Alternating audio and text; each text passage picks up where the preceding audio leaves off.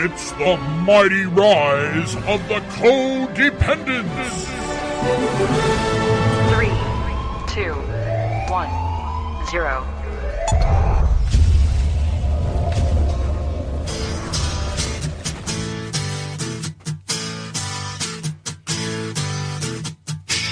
Hey, you! Yeah, you! Come here for a minute. I want to talk to you.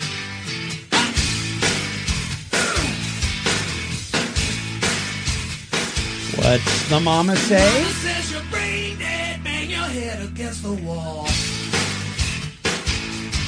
Bang, bang, bang, bang, bang. Peace of mind, brain needs an overhaul.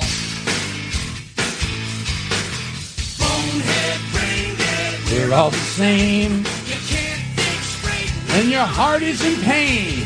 Turn around, hit the ground. Time to lay your burden down. The views expressed on this broadcast of the Take 12 Recovery Radio Show are those of the co-host and guest and do not necessarily reflect those of our affiliates. The topics and opinions on today's show should not be considered as medical, psychological, or professional advice. Take 12 Radio is not affiliated with any particular 12-step fellowship. And now, here's your host, The man, the myth, the legend.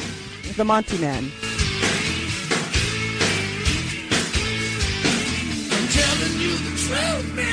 Ain't Ain't gonna lie to you. I wouldn't lie to you, baby. good guys, bad boys. We're all the same. Saved by grace is the name of the game. Turn around, hit the ground. Time to lay your burden down. Welcome to the Take 12 Recovery Radio Show. Denver's here. Good morning. My wife Marsha's here. Hello. Hello. Hello. Hello. Marv's here. Yes, I am. Yes, he is. And our very special guest, Heather G. She is here. Hello, today. everyone. Hello, Heather. Hello, Heather. Hello. Hello. Heather's never done this before. No, Yeah, yeah. So this is a new new experience for you. Brandis new. Yes, indeed. So we're going to be talking about codependency today. Hooray! In fact, the title of this show is "The Confessions of a Codependent," and we are all in that category. Uh, not not every codependent is alcoholic or addict or or whatever you want to call them, but every alcoholic and addict is pretty codependent in one way or another. And we're going to be talking about codependency. So, um, just to start out with, the definition, just my mic here a little bit, the definition of codependency, according to Wikipedia, um, is a type of dysfunctional helping relationship where one person supports or enables another person's addiction, poor mental health, immaturity, irresponsibility, or underachievement. Pretty good. That makes it pretty. Now it's, it goes a lot deeper than that, but that's pretty much it in a nutshell. So one more time, codependency is a type of dys- dysfunctional helping relationship where one person supports or enables. And enables means that you help a person, you make them able to continue in an inappropriate behavior. Uh, another's addiction, poor mental health, immaturity, irresponsibility, or underachievement. By the way, not in all cases, but in many, among the core characteristics of codependency, the most common theme is an excessive reliance on other people for approval and a sense of identity. That can happen to a lot of folks, especially people that are addicts or alcoholics in their codependency, because a lot of, of what is driving an addict or an alcoholic many times is the need for approval and a sense of identity. So that's real prevalent uh, pre- prevalent in the addict and alcoholic. So we're going to be talking about codependency today. Uh, before we get into that, though, um, just check this out. Oh, by the way, and we just want to say, Tony, hi. Hi, Tony. Hi, Tony. Hi, Tony. Yeah, To- Tony is uh, suffering from uh, an eye illness, and um, it's really uncomfortable. And uh, she's she's rather contagious right at the moment, so it's a good thing she's home. But uh, Tony, we love you, and take care of yourself. Uh, it's important that you do that, Miss you. and we miss you. We do, we do, we do. Um, so check this out. For 17 years, uh, Lani Queen suffered uh, periodic episodes of violent retching and abnormal pain that would knock her off her feet for days, sometimes leaving her withering on the floor in pain. Uh, she says, I screamed out for death, says Queen, 48, who lives in San Diego. I've cried out for my mom, who's been dead for 20 years, mentally not realizing she can't come to me. Queen lost a modeling job after being mistaken for an alcoholic. She racked up tens of thousands of dollars in medical bills, and her nausea interrupted her sex life. Toward the end of her illness, the five foot nine inch woman weighed just 109 pounds. Throughout the nearly two decades of pain, vomiting, and mental fog, Queen visited the hospital about three times a year, but doctors never got to the bottom of what was ailing her. By 2016, she thought she was dying, and she must have some sort of cancer or something they can't detect, Queen recalls. But she didn't have cancer. She had an obscure syndrome called cannabinoid hyperemesis syndrome, CHS a condition only recently acknowledged by the medical community. It affects marijuana users who smoke multiple times a day for months, years, or even decades. There's no hard data on the prevalence of the illness, but in California and Colorado, which have loosened marijuana laws in recent years, some emergency physicians say they're seeing it more often. Dr. Amy Mullen, an emergency room physician at UC Davis Medical Center in Sacramento, says she has seen a rise in the number of cases since California voters legalized recreational marijuana use uh, last November. She expects to see another increase after commercial sales are permitting are permitted starting this month. Um, the article goes on to state that doctors say it's difficult to treat the condition. There is no cure other than to quit using marijuana, and many patients are skeptical that cannabis is making them sick. Well, of course they are. so they keep using it, and their vomiting episodes continue. Doctors can do little to relieve the symptoms, and traditional anti nausea medications often don't work, and there are no pills to prevent the onset of the episode. Patients may need intravenous hydration and hospital stays until the symptoms subside. It's very frustrating for the emergency physician, says Mullen. I really like to make people feel better, and they won't. The article goes on to talk about this, but these are people that have been using marijuana long term. And so, what was even in the area of cancer was meant thought to help nausea actually is backfiring and causing this terrible, terrible uh, condition uh, called CHS, where the person violently is violently vomiting and and I mean you know so for all of those out there that are oh it doesn't hurt you to smoke marijuana well think again. Maybe if you put your right fighting aside and and don't think oh well they're just trying to scare you heck half these doctors smoke pot themselves they're not they, they're getting they're getting paid to research it that's the only interest they have uh, so come on and this is this is comes from a news source at Oregon Public Broadcasting, by the way, and the American Medical Association. So there you go. I just thought that was extremely interesting. I've seen that Um, article on social media too. Did you? Yeah. Yeah, yeah. It's it's just not a good deal.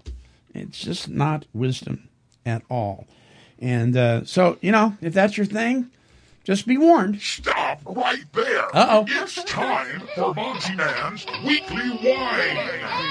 That's right. So I Here's a little wisdom. Yeah. they- so there you go. Tony loves the baby. So um, so Heather, you got something to whine about? I do. All right, bring it on. Okay, so I recently moved about a month ago um, from Albany to Brownsville, Right? and You gotta you're gonna have to come right okay, up on that sorry, microphone. is that There you go. better? Yeah. Um, so I moved about a month ago, and I had called ahead of time to CenturyLink, who is my internet provider, that I needed it switched, and I gave them the day, and it was all set up. right. And um, they had said, I think the first time they said it was going to be a, a Saturday, that they would just push a button and it would be on. Well, okay, great. So I get all moved in and I'm all excited and get my TV set up because I don't have cable. I just have um, Netflix and and I stream. yeah, like Hulu stuff. Right, Yeah, right. Amazon Prime. And so it wasn't working. And so I thought, well, maybe it's user error. Maybe I've done something wrong. Right. Um, so I call and and they said, "Oh, we don't know what's going on. We'll get a technician out, you know, early next week." So I took a day, a half a day off of work, Yeah. and um, for the next week for them to come out. And I wait the entire time until it's like maybe a half hour before, and I call and say, "Well, you were supposed to be here. Are you guys coming?" And they said, "Oh, well, we we have the, the order's been canceled." okay, well, I didn't cancel it, so that happened, and um, so they set up another appointment. Um, I think I had to take some more time off of work, and several days later, um, they don't show up again Again. again. So I call again, and this time they have some other excuse. Um, so of course I freak out, talk to a manager. The manager gets on the line, and it's all the same. Oh, we're sorry. It must be a mess up in the system. Our system's messed up. And I said, well, why would you guys continue to have a system that you know is flawed? I mean, what's going on here? You know, Our and, and- system's messed up. right, right. It's been messed Yeah. up. We're sorry, ma'am. Uh, blah blah. And so, okay. Wow. So ends up that after all said and done, after waiting almost two weeks for them to show up and do it, it ends up it was only some button they had to push. I guess they had to reset something on the other side, and then it worked. And the other people told you they couldn't come out on Saturday. Oh yeah, I forgot that part. Yeah. what they had set up one of the appointments for another Saturday, and uh, come to find out they don't even work Saturdays. So that was just a big Nice. Another screw up. Communication. yeah. Wrong button a- again. Again, Marv, do you have cable where you live? I, I no, I don't. Did you when you had the the ranch? Uh, I had Dish. You had Dish. Yeah. Were, were you okay with them? Were they Pretty okay? mu- pretty much, Yeah. yeah. yeah. we've been okay with them too. But the cables come, and CenturyLink's the worst. they're awful. That's what I've heard. They are the worst. Is that the only company that reaches where you're at? well, they're the cheapest, and I guess now I know Now why. you know why. Yeah. Bad buttons. bad buttons, bad system. yeah, because it, because we have a bad system. Oh, and by the way, we don't work on Saturday, even though we told you we do. Exactly. we don't know why we told you that, ma'am. We're sorry. Oh my god. Well, Yeah. yeah, and that's a legitimate whine. Yeah. It definitely is. Um, so I I have one, and I I understand that in the food service industry, it can be it can be very hectic. And if you've ever waited tables, or if you've even even bus tables, and you're busy, it can it can be grueling. And if you're in middle management in food service, it's even worse because you have these high demands from the owner, and then you have people that work under you that you have high turnover and that kind of thing, and, and it can be rough. So I understand. But darn it, when I order my bread with my meal and you don't bring me butter, and I ask you for butter, and you say, I'll, I'll have that right to you, sir, and 20 minutes goes by, I'm not happy. Hmm.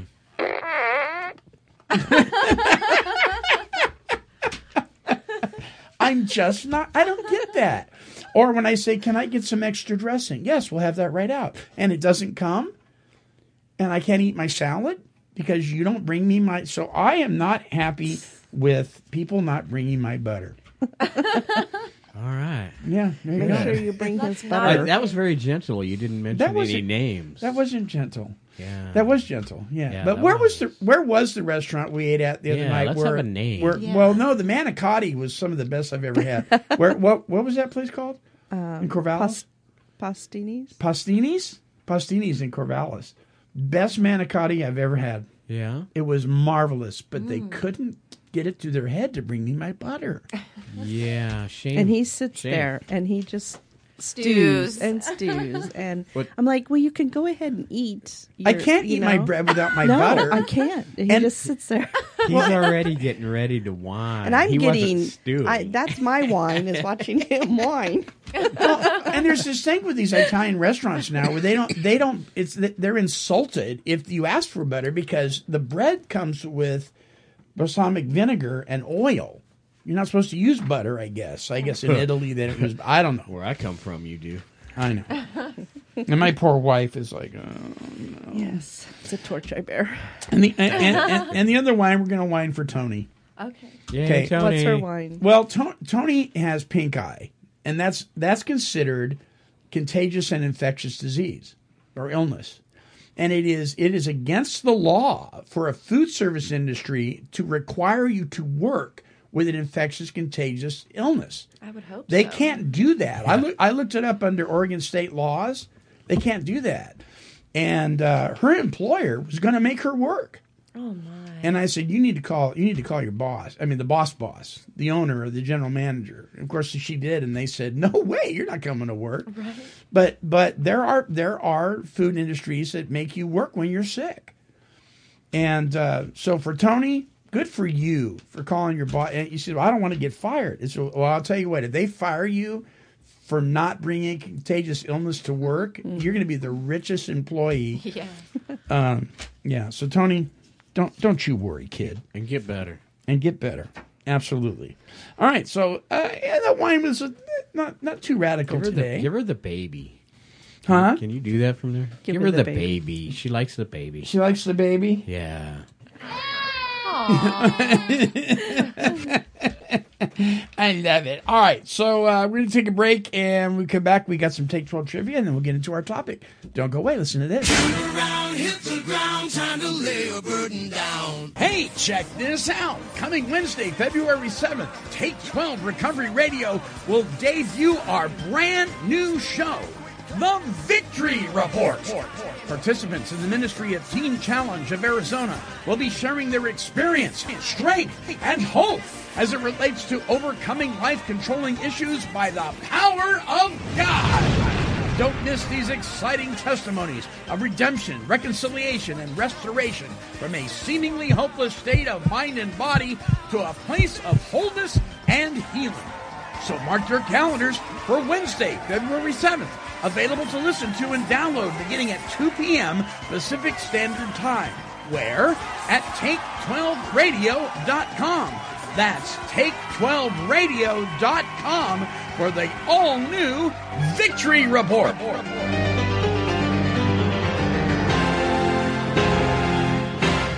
Sponsored by Take 12 Recovery Radio and available on iTunes with apps for Android and iOS at take12recoveryradio.podomatic.com.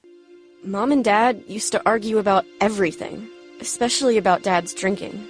It drove me crazy. It got so bad, I couldn't do my homework. I couldn't concentrate. I absolutely refused to let any of my friends come to our house for any reason. I would have been humiliated if anyone found out how much my dad drank and how loud my mom screamed at him. My family went from totally crazy to quiet, calm, and even peaceful. The only thing that happened is my mom started going to Al Anon family groups. Her relationship with my dad really changed. I asked mom if she would take me to her Al Anon meetings or to Alateen. I wanted to see if I could have a better relationship with my dad.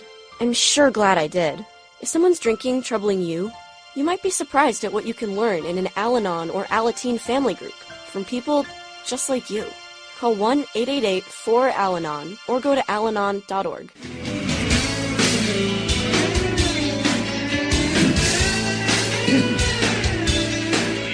All right, we are back. We are back. It's two bangs. I think Cecil has Take 12 trivia for us. Well, zippity doo and zippity yay. It's time for that wonderful trivia game that we play. It's a favorite with Denver. It's a favorite with the Monty Man. And Tony, she just cracks up all night long. That's what she does, yes. And Marv loves it. And I'm sure, I'm really Marv. sure that Heather is going to love some of the Take 12 trivia. Take it away, Monty Man. Okay, Cecil, thank you. You recognize the, that that background music, Denver? I hope it's not the girl on. Uh, It is. Is it the one that you posted on Oh my goodness! The, if if you're on social media, uh, please come check out one of our sites. Uh, I posted this gal in this uh, Egyptian looking outfit that plays a Jew's harp and does some wild critter sounds. Horses and uh, birds, I believe. The, the screaming It's just hawk. weird. Uh, yeah, it- yeah, it's wild. I, I posted it would be a long ride to Arizona with her. Because whew, she's got it going on for sure, though. All right, we have more useless trivia this week, uh, just for Heather. So Heather, you're our guest, so you get to you get to choose first. These are true and false for the most part. Okay. Number one, there are more chickens in the world than people. True or false? True. What do you say, Marcia? True or false? And if you get it wrong, remember you get the No. You say no. You say it's false. Yeah. What do you think, Denver? True or false? More chickens? I don't know where you got it, but I'm going with no. No. Marv, what do you think? No. No. Well, you guys are wrong. Heather's right. Way to go, Heather. Yeah, there are more chickens in the world than people. one. Ah, you got a bell. How many vocal sounds do cat cats have? Here are your choices. Uh, 10, 30, 50, or over 100. What do you think, Heather? How many vocal sounds do cats have? I would say 10, 30, 50, or over 100? 50. She has cats. I know. How Mar- about get this Marv, right? what do you think? Uh, 10. 10. Marcia? Uh, my first inclination was 10. What do you think, Denver? You said 50? She's you right. got Last time. I got two, I'm but going, I don't know. I, I'm going with 100. Denver's Oh. right. Over a 100 sounds. Yeah, the rest of you are. I've heard him make a few of them, that's for sure. Around how many vocal sa- uh, sounds do dogs have? 25, 10, or 35? 35. 35, Marcia? 35. Denver? 35. Okay. All right. Yeah. Well, you're we're- all wrong. They have Oh. only 10. Oh, jeez. Really? And by You the way, set us up with that And one. by the way, Yeah. unless they're unless they're hyenas, which I don't think they're in the dog family, but dogs can't laugh. They can't. They can smile. Oh. I think I've heard more than 10 sounds come out of them. Yeah, it's, it's Are you counting both ends? I was going to say, is it after they eat? Right. yeah. We know that Nala has more than ten. That's for sure. Uh, most elephants elephants weigh less than the tongue of a blue whale. the tongue? Yeah. Do most elephants weigh less than a tongue the tongue of a blue I'm whale? say yeah. Oh, I'm going to say yes. I agree. I agree. They weigh less. I You say agree? yes. Marv, I don't understand the question. do elephants weigh less than the tongue of a blue whale? no. Oh, I'm going to say. Oh, yeah. See, I'm I'm changing my. You say they don't weigh They less. don't. What do you think, Denver? If anyone's ever The checked tongue. out a cow tongue, it's a pretty large thing. So I would imagine in a whale it's large. I'm going with an elephant weighs less than a Yeah, tongue. that's Think so, what I Heather? was. Yep, yep. Yep, you're right. They weigh Yay. less than the tongue of a blue whale. Those things, Yeah, Yeah. tongues Yeah. are Big, big. humongous if you actually extract one. I guess. Have you ever done that? How do no, you know? no, but I've seen them. Oh, okay. Yeah, True or false? Peanuts are one of the Ew. peanuts are one of the ingredients in dynamite. yes. Oh, yeah, I, say yes. Yeah, what do you think, Marv? I guess. I've I've been wrong. I've been wrong time. before. what do you think, Annie? That seems too weird. No. Yeah, well, they are. Yeah, Yeah, they actually are. How'd you know that, Denver? uh, it's the oil in. Uh, yeah, I don't know. I was gonna roll with that, and I looked at you and I had to start laughing. It, it has something to do with the oil. Yeah. There are 293 ways to make Sure it change does. for a dollar. I'm sorry, there's how many? There are, now? two, there are 293 ways to make change for a dollar. True or false, Heather? False. False, Marcia? False. Marv? True. I'm gonna go with true. I like that. Yeah, you guys are right. It's Yeah. true. Yeah, girls, wrong, girls. Tigers have striped skin, not just striped fur. Marv, true or false? Um, uh, yeah, true. It's possible. Heather, That's possible. Possible. Uh, I agree. True. False. Marcia says false. I'm gonna go with false. Yeah, well, you two are wrong. Yeah. Eh, well, Yeah, Heather and Marv are correct. so what? Yeah, they do have striped skin. The animal responsible for the most human deaths is a mosquito. True or false? Denver? No. No? Marcia? True. Heather? True. Marv? Come on, Marv. Do mosquitoes True. cause most human? True. Yeah, absolutely true. Yeah, the mosquito is responsible for more human deaths than any other cr- All living right, creature. all right. What's the second one? What's the second animal? Huh? Oh, wow. A gnome. all right. Uh, there's four choices here. Butterflies taste with their antennas, wings, feet, or tongues. Where do you find these I questions? know it. These are crazy. In gnome land. This is where he's at at night with the gnomes out here on the internet. That's true. I'm going to the restroom. Do they ta- uh, Heather? Do they taste? Do they taste with their antennas, wings, feet, or tongues? Antennas. Marv, Antennas. Marcia, They, tongues. Of course. tongues. What do you think? I didn't know they had. Oh, I guess they do. Uh, let's go with feet. Denver's right. They actually taste with their feet. You shoot in the dark and boom, what do you get? I'm Sparklers. Okay, here's your last one. Hallelujah. Um, which character is not in the Flintstones chewable vitamins? All right. Barney Rubble, Fred Flintstone, Betty Rubble, or Wilma Flintstone? Who is not in the Flintstone Aw. chewable vitamins? I can tell you right now. Barney, Fred, Betty, or Wilma? Betty. Yeah, Betty? Betty. I'd say Betty's not? It's Wilma. Oh, Denver, you're wrong. It is Betty. Yeah. Betty is not a vitamin. Well, why would Betty, Betty, wasn't not popular. be in there? She wasn't. You know, she's just the background. yeah. Wow. That's kind of mean. Wow. Right? Yeah. Ow. Poor Betty. Jeez. Well, that sets the tone for the whole program. Yes, so, man, I'm done. I'm out of here. Ah, there it is. There it is. Tune into that, folks. Yes, yes, indeedy. All right. Uh, so, confessions of a codependent. Now, we've all experienced codependency to to some some more extremes than others. Uh, Marv, What? ever been codependent, Yes. Marv? More than likely, yeah. Yeah, yeah. You have an example?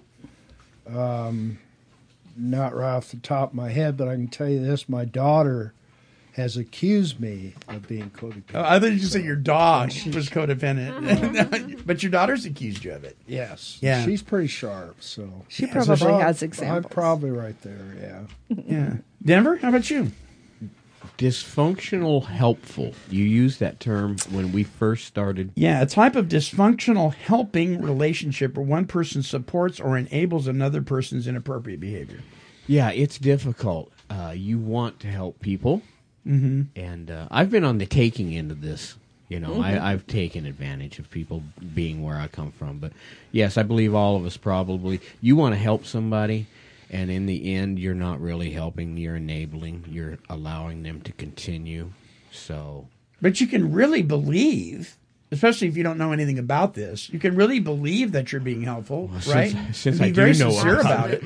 it's difficult since I do know about it. But Right. you're right. Somebody that uh, is is not uh, been aware of addiction will step into this and carry somebody for a long, long time. You know, Yeah. when you're not doing yourself any good, most certainly, and you're not helping the other person Yeah. either. Now, Marcia's my wife, so we want to ask her. I love it.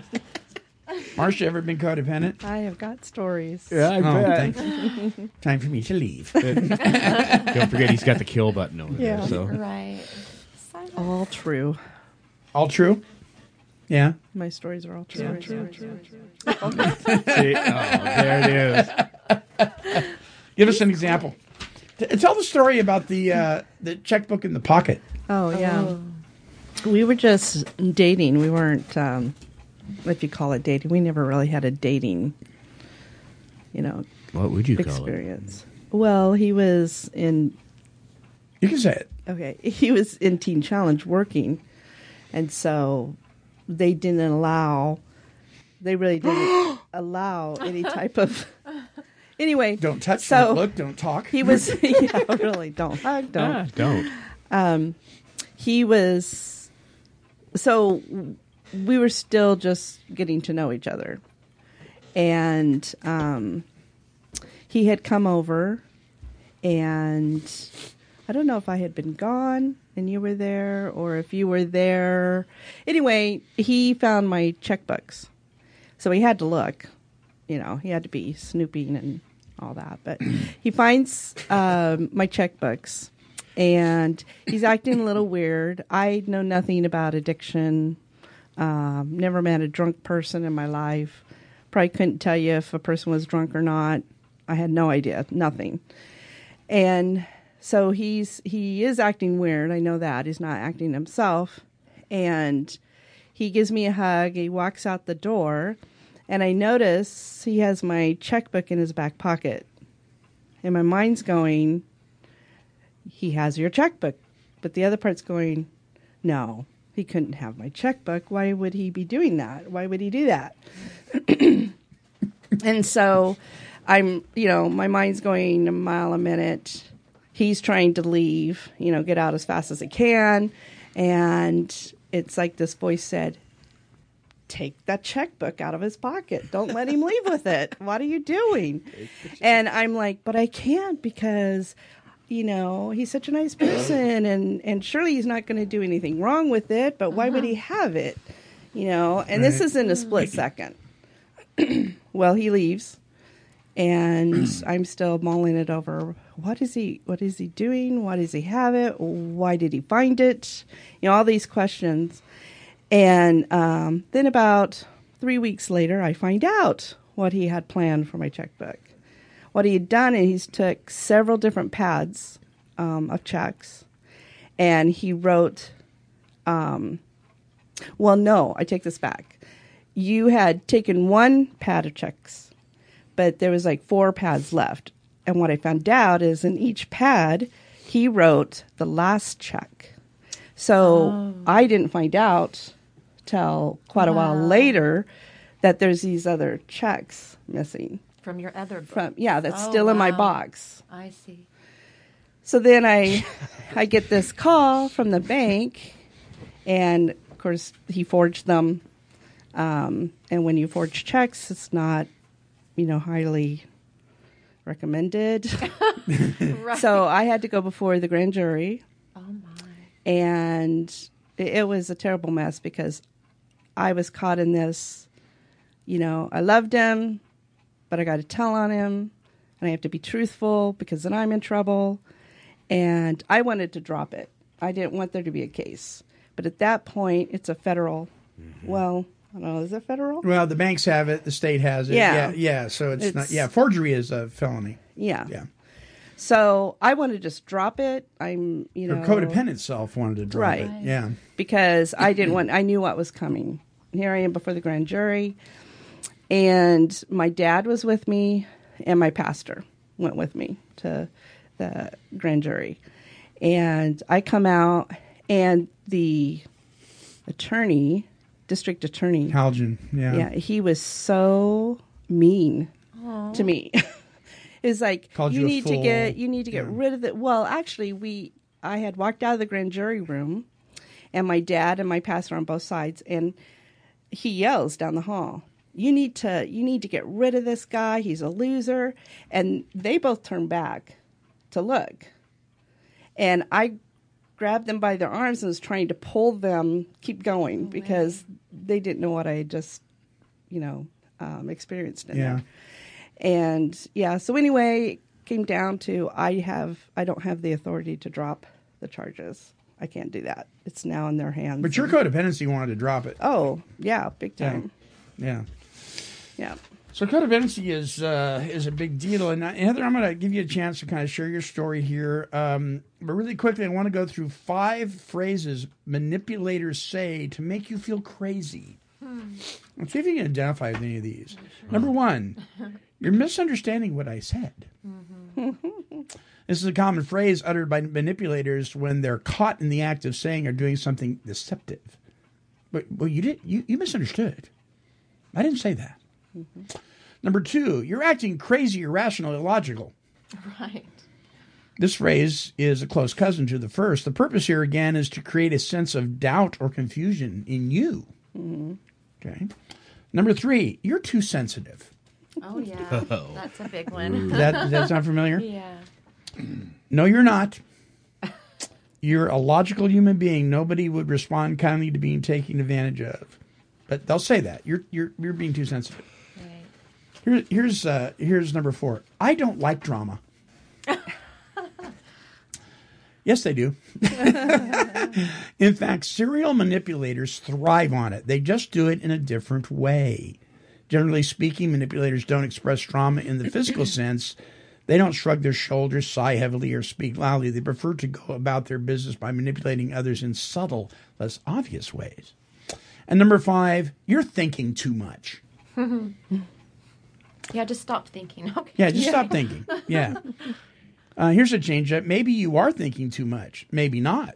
Even if you are, in this sense, it's a productive development. It's a positive because you're rationalizing refusing the psychological tricks that manipulators often use to get away with. So maybe you're thinking too much is a good thing. Yeah. Uh, so those are those are very five common ones. Does this sound familiar to you, Heather? Absolutely, all of them. Yeah, yeah. Yeah.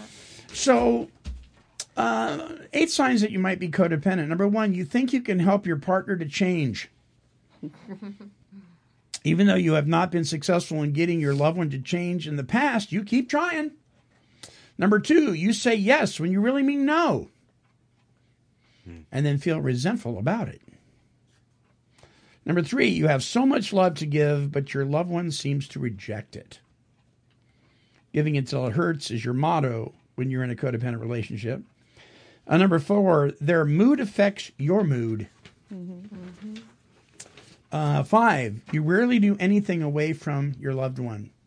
So, many codependent relationships, you'll follow them around like a puppy to protect them, to fix them, to guard them against whatever. Number six, you worry about them rejecting or leaving you. They, they won't love me anymore. They, they, they'll think that I don't like them. Uh, number seven, you fantasize about getting out. And number eight, your loved one's behavior is borderline or over the line abusive. Sometimes you're afraid of them. Uh, so those are just those are just some signs right there. So Heather, um, all right. So Yes. you have uh, a brother who has been in active addiction for some time. Yes. Uh, also has experienced some amount of recovery. Yeah. Right. Thirteen years he was clean. Clean for something. 13 years? Yeah. Uh, was he actively was he actively in a recovery program, or did he attend meetings, or Well, um, he started out in an Oxford house in Salem. Okay. Um, and he was there for about three years, and he became really high up there, um, like the president of the house. okay? Um, and then after about three years, he decided it was time to move on. Um, and for about a year, I think, or so after that, he stayed in different in a group. Um, but then after that, he didn't. He just stopped. But he was fine. I mean, I say that, but Sure. for I mean, as far as everyone knew, um, to the point to where we all forgot because he he before he got clean for the 13 years, he was out on the street in Eugene for about 10 years. Um, Wow. He it was the life he chose. I mean, obviously, I guess not in that way, but Right. um, he what didn't want to. He didn't want to do the things he needed to do to get clean at that point. Right. So we hardly would talk to him over that time. Maybe once a year he'd call.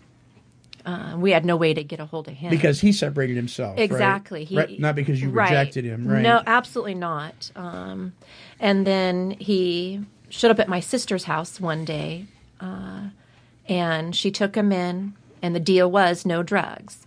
And um, he made the decision to use drugs, and actually, it was really scary. Uh, my two nieces, who were six and four at the time, are the ones that found his drugs in the room he was in at my sister's um, they and thank God they had the who it was God Yeah. because they they came out and told my sister what's this white stuff in Uncle Mike's room and so she went right in there because she's a recovered addict as Right. well. And she knew obviously um, what he'd been up to. And sure enough she found meth in there. And so she that's how he got to the oxford house because she said to him mike you can't stay here. Your options are you know you, you can i can take you to an oxford house because she had called ahead of time i guess before he got home. Mm-hmm. And said those are your options you just leave you know or i'll take you to get help i've got you a place at you know oxford and he agreed to go and that started his road to Right. recovery. Right. And then 13 years later, um, he relapsed in a big way. Yeah. And he stayed in it. And he stayed in it for uh, just about a year before he got arrested for selling. this last time. and Yeah. he was- yeah.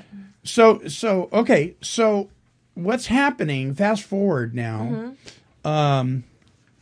Well, let's let's go back Okay. for a minute. So uh, before he gets arrested, however, Oh, you and he had a relationship that Yeah. you now know uh, was very codependent. very. and you had an opportunity to kind of scratch the surface of codependent recovery Mm-hmm. with Marcia, right? Um, what did you learn about yourself as it relates to your brother Wow. and your own codependency? Uh, I learned a lot. um, well, to start with, that I can't control it. Mhm. Control him. Right. Control. And that word, it was really hard for me to wrap my mind around when I first started the recovery. Um, to think that I'm not controlling. I'm not a controlling person. I don't want to control him. I don't Right. want, you know, I couldn't accept that. Um, but the bottom line is, it's, it comes from a place of love and caring, but it definitely is. I wanted to manage him. I wanted to be his director and say, this is what you're going to do. These are the things you need to do. Um, and then he, of course, wouldn't do them. And so it was just this vicious cycle. And for the first probably, and um, and plus, you got to remember it was 13 years, and so in my mind, it was it. I was stunned. I was in denial for the first few months. I didn't believe what people were telling me. My sister would say, "Heather, how could you not see that he's using again?" Oh, it's just alcohol. He's drinking too much. Um, we need to, you know, we need to talk to him about that. I, he, I don't think he's using meth. There's no way he would do that again. he ruined his life. Why would he ever? I mean, because at this point, these 13 years, he's built a life. He has his own home. He Right. has a job that he's had the same job for 10 years. Um, you get so used to the, I guess, the new, you Yeah. know, it, it was just really difficult. So anyway, maybe I'm making excuses for my behavior, but um, so yeah, it was a lot of that. For the first several months, I gave him money. I paid his bills. Um, I, and then and then of course, then when I finally accepted, okay, I'm just fueling his addiction. I cannot do that anymore. So then I stopped that. Um, Did but he did he get angry with you? absolutely, You betcha.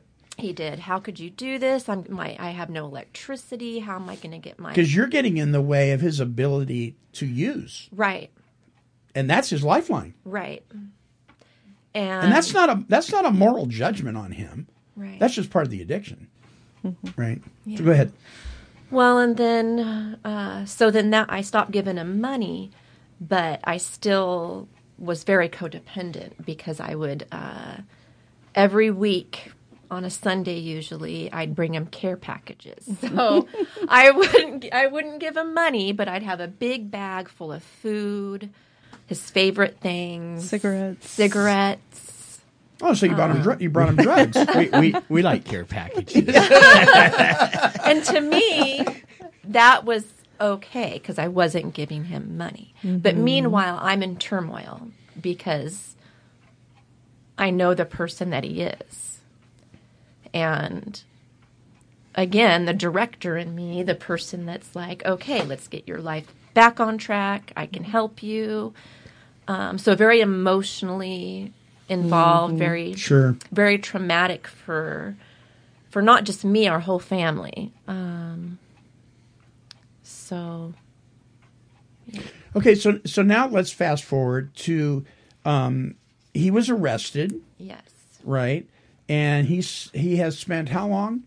he's been in for by the well by time he gets out. Right now, he's been there a year and four months. It'll be a year five months, about a year and a half. Right, right. He's getting ready to get out, Yes, and you have moved to Brownsville, yes. and on your property you have a separate building, It's a garage, a detached garage, Right. And above it's a small apartment. small apartment, Mhm. and you have decided to let him move into that part of your property. Yes. Okay. So, what are you thinking? What is what is your thinking around this? how, Well- how have you come to this decision? And I'm going to put you on the spot. Are you it. sure about? Are you sure about this? Well, what I what I am sure about is that there's maybe it is a codependent thing, but there's this part of me that wants to because I know that Well, he's your brother, right? right, and because I know because we've seen him do it, we know that he can he can if he just has an opportunity, then he can get back on track. Why? And I don't say this any judgment at all. It's just a question. Right. Why are you the person to give him the opportunity? That's a good question. I guess I feel probably that same part of me feels like there isn't anyone else maybe i don't know my sister but then both our parents have passed away grandparents passed away um, so it's a it's just the few of us left and i think there's this strong sense of Family. family keeping Family us- takes care of family. Right. And I feel like if it was my niece or if it was my sister, I would give them that chance. Or if it was you, I would you'd want, want a chance, that right? chance. Right. Um, but on the same token, don't think that there's not fear or anxiety um, and a lot of prayer. Um, basically, just saying to God, whatever your will is, you know, here, of course, here's what I would like to happen, you Sure. know, the great Heather, you know, movie, this is how it's going to go. Um, but I know that it's not up to me. It's up to it's up to my brother, and it's you know. I say up to God, but I know that we all have our own. We make our own decisions. Yeah. But what I pray for is just strength um, to know the signs, to know that when he, if he starts using again, and also to have the strength to to, to be able to say, of course I've told him, but in the moment, you Right. know, um, to pray for the strength to be able to say to him, no, I told you you can't do that here. Um, because not only would it be risking him, I feel since it's in my home on my property, it'd be I'd be at risk. Um, and I've met with his parole officer several times, um, and he's even said, and I've told him, you know, I'll, I'll have no choice because he asked me the question too. Right. Basically, you know, what are you going to do if that happens? And um, I said, I'll have no choice. It'll be hard, but I would have to call and say, He's violated his he's violated. Probation. and then he, in turn, the parole officer said to me, and that's what you need to do because you can't wait. He said, if you wait and they get deeper into it, it's a lot harder to get them back, mm-hmm. you know, Right. on track. If you if we could get to it right away, and he said it may be that he wouldn't get jail time the first time that may they may work with him and put him on a work crew or mm-hmm. um, there may be other consequences that aren't so drastic. right if we could get it if you get it right away. So I, I made a statement, and Marv responded to this statement here a few weeks ago, and he went, Ain't that the truth? And what I said was, it was the show we did on um, um, responding to your addicted loved ones. And I said, don't make the mistake of looking at a short period of good behavior as being everything's okay. Right. You remember that? And you said, that's right, because pe- people make that, they'll say, well, they've been clean for 12 months. Everything's fine now. well, and also don't make the mistake that you can't use in prison because you can. So if he's staying clean while he's while he's been in there, good for him. He says so. Congratulations. I I hope, hope, so. he has mm-hmm. because because you can't. It- it's not hard to get it. It really isn't. And if you're an addict and if you're active, you'll step over your mother's grave to get it. And it doesn't mean that you're a bad person. It just means that the illness has come to a place where you're you're desperate. So if he's stayed clean during this time, that's a good deal. Um, there's something to be said about longevity. Um, but please don't misunderstand a year of being a good boy as actually being in recovery. Because recovery isn't about just abstinence. If it was, if we just took the drugs or the alcohol away, that's all that would have to be done. But there's a reason why we use. And if a person isn't working on that, if they're not in some kind of recovery program with accountability and a sponsor and working some sort of, of program to where they are enlarging on their spiritual condition, they're accountable, then their chances of, of relapse are very strong. Very, very strong. So, my question to you, I guess, and then I'm going to open this up for you guys are you ready to actually say, the first time you're out of here. Right. Um, I pray so. That's I think about that every day. Because because legally, if there's illegal substances on your Yeah, property, you're liable. I know, and that's terrifying to me. Now, alcohol isn't illegal, well, he can't have it though. I guess he's not allowed right? to. But because he's on probation Right. or parole, Right. he can't have any substances. Um, just because marijuana is now legalized in this state for recreational yeah. purposes doesn't make it legal for him to use it. Well, and that I think that would be the easiest thing to do is to say, well, it's marijuana, it's legal. because I have an- another friend who her husband just relapsed. And that was his. Uh, yeah. Yeah. And I I said, "Well, you need to set some boundaries and not even accept even if it is marijuana." And she goes, "But but his comeback is, but it's legal so it's okay for me to use it." I said, "But is it okay in your eyes for him? It's a drug. So is it okay in your eyes?" And With your says, kids, "Well, on your property, on your- right. right. Mm-hmm. And she says, "But I don't know how to. It'd be hard for me to say you're out of here because it's marijuana and it is legal." I said, "Well, what if he was an alcoholic? You know, you can mm-hmm. go buy beer anywhere. Right. Would that be, you know?" And so that, as an addict and a codependent, that's a real struggle. Yeah. So, what do you guys think? Marv, any comment? Denver, any comment?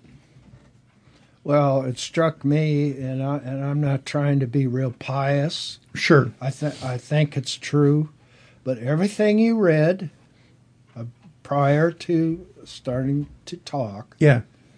the whines, everything has to do, in my opinion, with people who are leaving God out. Mm.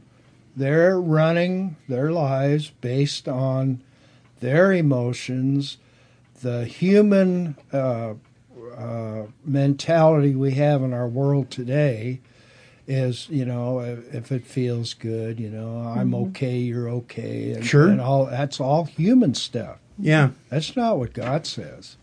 Right. And I know I look back on some of the things I've gotten into, even with my my brother and my wife, and, and I realize at some point in time that what I was doing is telling God really what I was I was telling him. I was saying, you know what, I got this. This is my deal. I'll handle it, and I screwed it up. Mm-hmm. Well, we think And we're I- helping. Yeah. and I can see where I. So I guess that's a comment. Yeah. Uh, it, it really struck me how all through this whole program so far, uh, not that we're, actually, but the things that are brought up, uh, Right. are leaving God out. You bet they are. It's all about me. Selfish, self-centered, self-seeking, and and, and really uh, an element of codependency dependency is very selfish and prideful. You know, I can fix That- you. I can fix you. I'm uh, nothing wrong with me. You're the problem. You're the horse's Yep. patootie, not me. Yeah. You know, and unfortunately, uh, addiction is a is a family illness. It Well, affects and- everyone.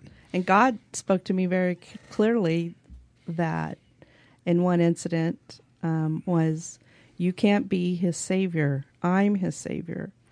Mm. And it's like, step aside or else. And so that's when I stepped aside, you know? Right. That's pretty clear. Yeah. Yeah. It's kind of like if you don't get out of my way, you could kill him. hmm I would be responsible is actually the word Right. that I heard was you'll be responsible. What do you think about all this, Denver? I think it's one of those shows I enjoy listening to. See how he just wiggled out of that? no, I, I uh, it's wonderful, Marv. Thank you. That was good input, and uh, it's a sticky situation. Addiction sucks. From any angle you come at, addiction sucks.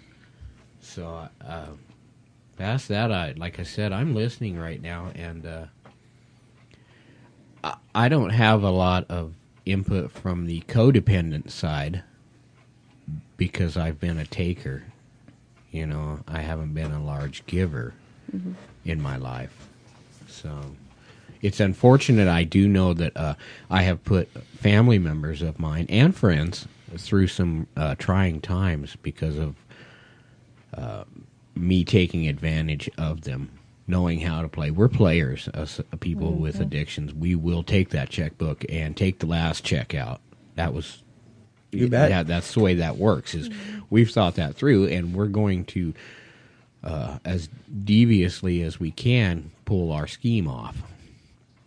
So, uh, yeah, it just it's horrible things that we uh, addicts will do, and it and it's it's horrible that we put people through w- w- what they have to go through. It's wonderful when uh, I hope you stand your ground. Thank you. That's, uh, I hope so too. Yeah, boundaries are really important. We've talked a lot about boundaries here, and it's easy to set them, and it's difficult in in the moment That's to stand up for them.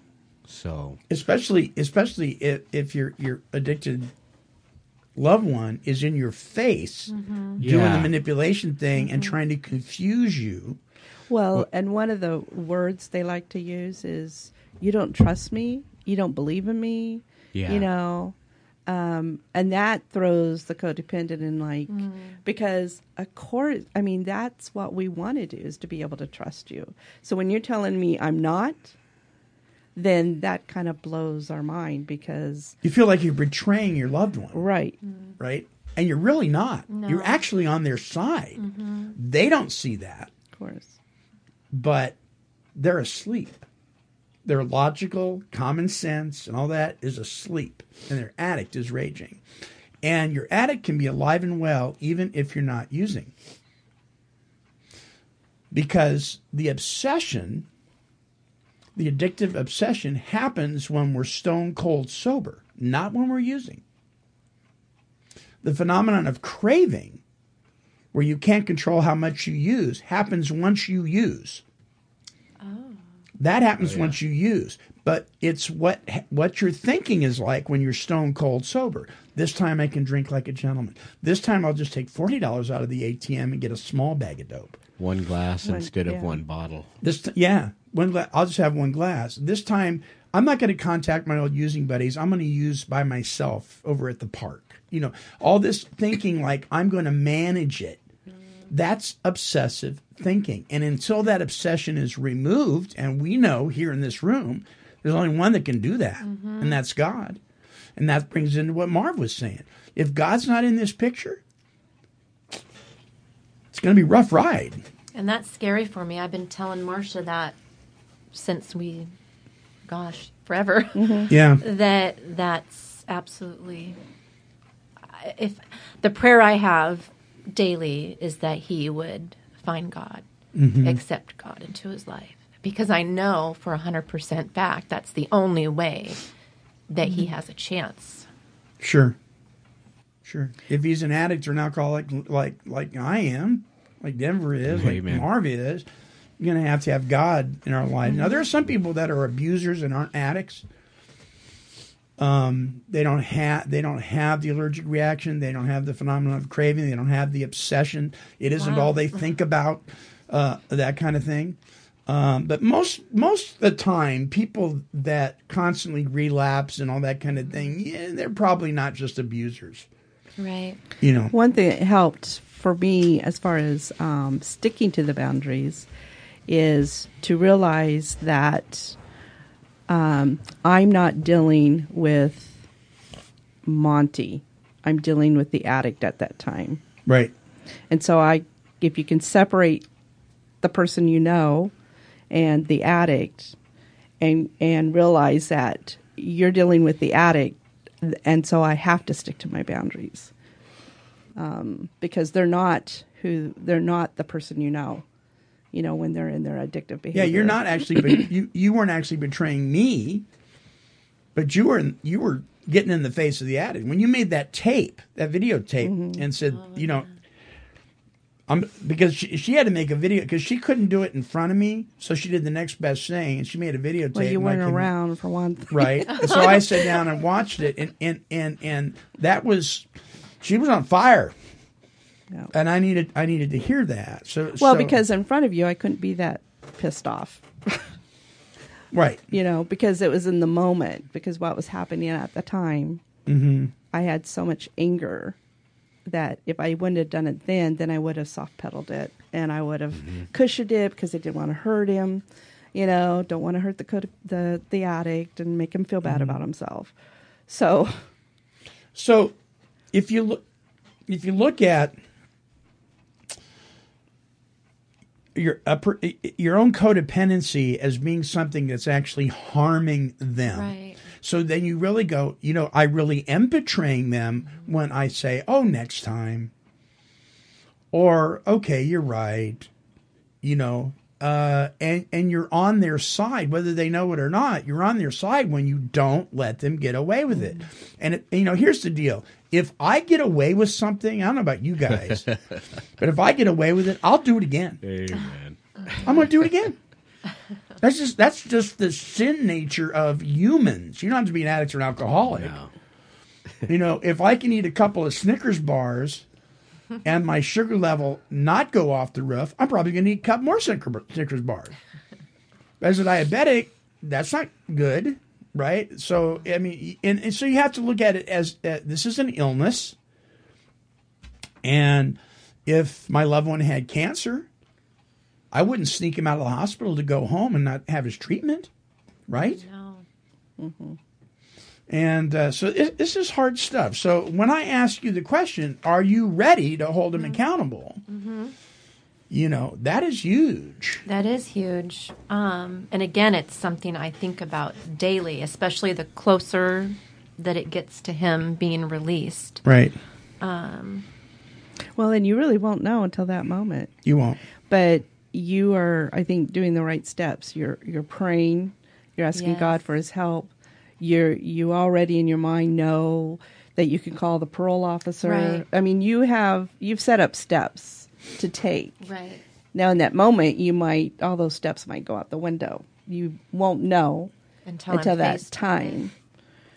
But What I found interesting too was the house that I ended up getting is directly across the street from the parole office. so I thought that was, Convenient. yeah, very Uh-huh. convenient.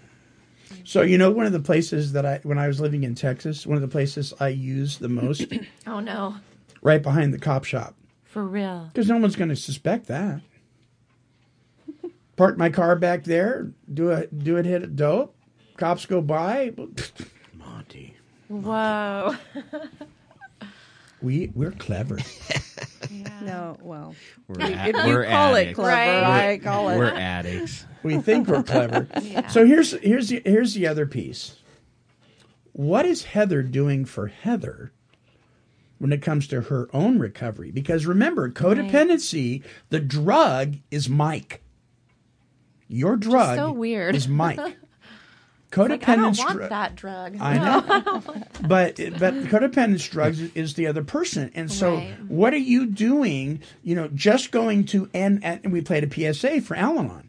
Mm-hmm. You know, are and I'm not saying all Al-Anon meetings are healthy. I'm not saying all AA meetings are healthy. I'm not saying every church you go to is healthy. But you got to find a support system that you're plugged into, especially if they're living on your property Yeah. that you're plugged into on a regular basis, whether that's once a month, once a week, but whatever it is, is that it's consistent.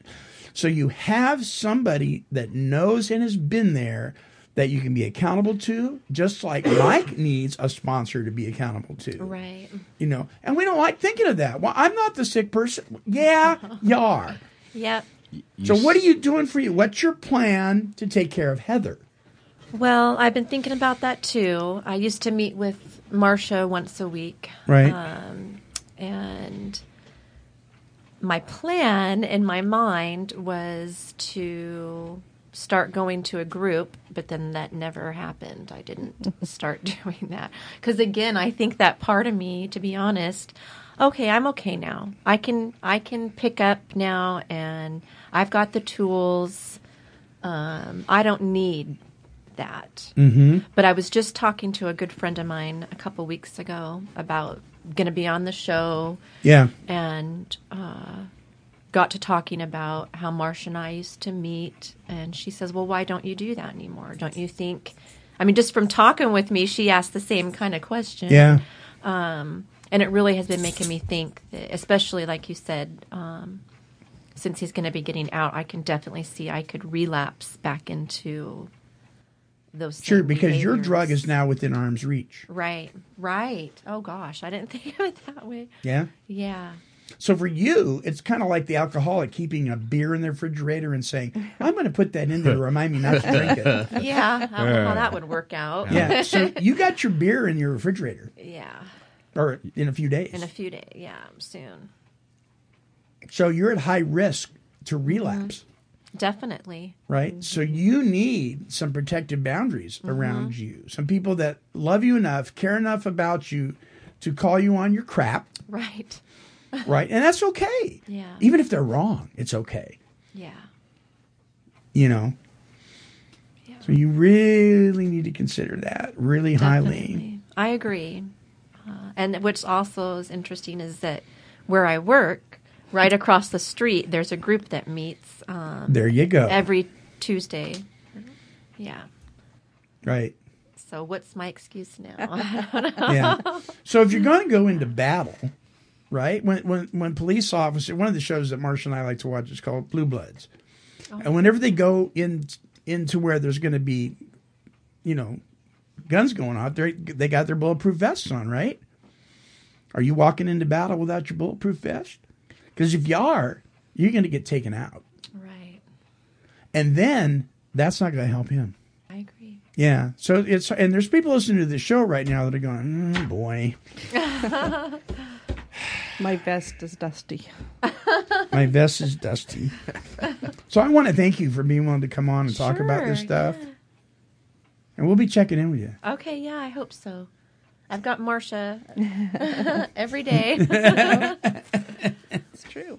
it's true. Listen, uh, coming up on March 13th at Celebrate Recovery, and that by, by the way, that's a really good place to go to too, because there's codependents and addicts and alcoholics and uh, people that are eating things. One and- big happy family. I It's was gonna one big- say, put them all in a one room together. It's great. Um, Tuesday, March 13th uh, at 7 p.m. Dinner starts at 6 uh, and it's free. At 7 p.m. is uh, recovery, nationally known recovery recording artist Heather Lane is going to be at Hope Church uh, here in Albany, Oregon. You don't want to miss that if you're in the area. And next week on this show, the director of Oregon Recovers, Mike Marshall, will be here to talk about the nonprofit organization Oregon Recovers and what that's all about. Excellent. Um, so we have kind of a, a humorous codependent song to close with. I want you to listen Oh, to. boy. This will be fun. This is uh, Scott Kalechstein. He's been on the show before years ago. You can visit his website at scottsongs.com. This is called Just a Codependent Love Song. Oh my. Uh, so check check check this out. Music has the power to really touch people, reach people, uplift people, instruct, educate, heal. And popular music, uh, you know, especially love songs, do not do it. Um, the songs that you listen to on the radio, most of them are really about codependency and fear and holding on and, you know, once you have found her, never let her go. You know, let's be serious about that. If you really used that as your philosophy, you'd end up having a lot of restraining orders on you. what we consider romance is not very healthy. You know, you made me love you. I didn't want to do it. I didn't want to do it. I can't smile without you. Get a life. So this is my little antidote. Uh, I call it, sometimes I call it number 15 codependency block. Because if you sing this little ditty, uh, you, your mind will be protected, shielded from the negative effects of the lyrics of today's codependent songs, and then you can enjoy them and not be freaked out by them. So please join me in learning this, and we can sing it together and then go through some of our favorite oldies. Just a codependent love song, one that's filled with pain and misery. Just a codependent love song, glorifying insecurity. Okay, let's sing that together. Just a codependent love song, one that's filled with pain and misery. Just a codependent love song glorifying insecurity. I know I'll never love this way again, so I keep holding on till the good is gone. Just a codependent love song one that's filled with pain and misery. Just a codependent love song, glorifying insecurity. The 1950s was a time where the United States government was experimenting with subliminal technology, just seeing how it might affect the masses of people like you and me. They put some of these messages, these subliminal messages, underneath some of the 50 songs that we were listening to. And if you listen to your old 45s really carefully, you might be able to find some of these hidden subliminal messages. Listen very closely right now and try to find the hidden message of blame and being a victim underneath the following.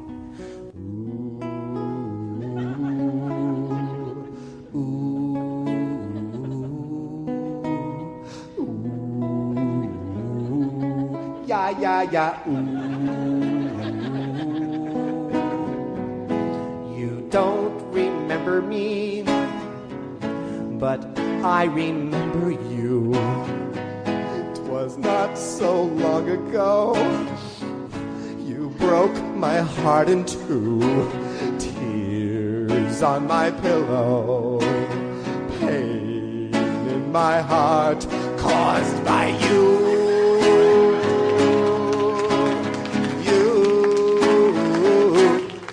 Anybody find it? A lot of psychics in Detroit. Just a codependent love song, one that's filled with pain and misery. Just a codependent love song, glorifying insecurity. Well, we can go on all night, as you know, but we're going to close this melody with a song that Barry Manilow won his 12th Codependent Grammy of the Year.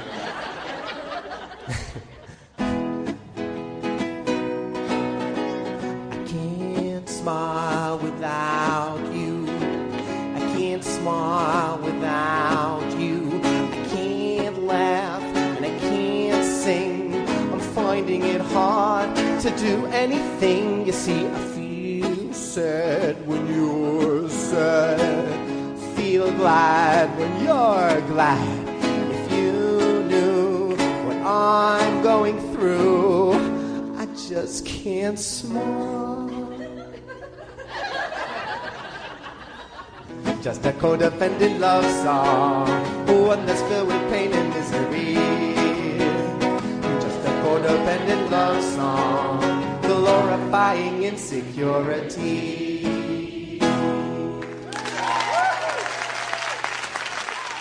That's Scott Kalechstein. You can visit his website, learn more about him, and hear more of his songs at scottsongs.com. S C O T T S-O-N-G-S dot com. Special thanks to our special guest, Heather, today for sharing her story of experience, strength, and hope. And for the rest of the team, thank you guys so much. Until our next broadcast, this is the Monty Man, and we're wishing God's perfect serenity for you. Bye bye now.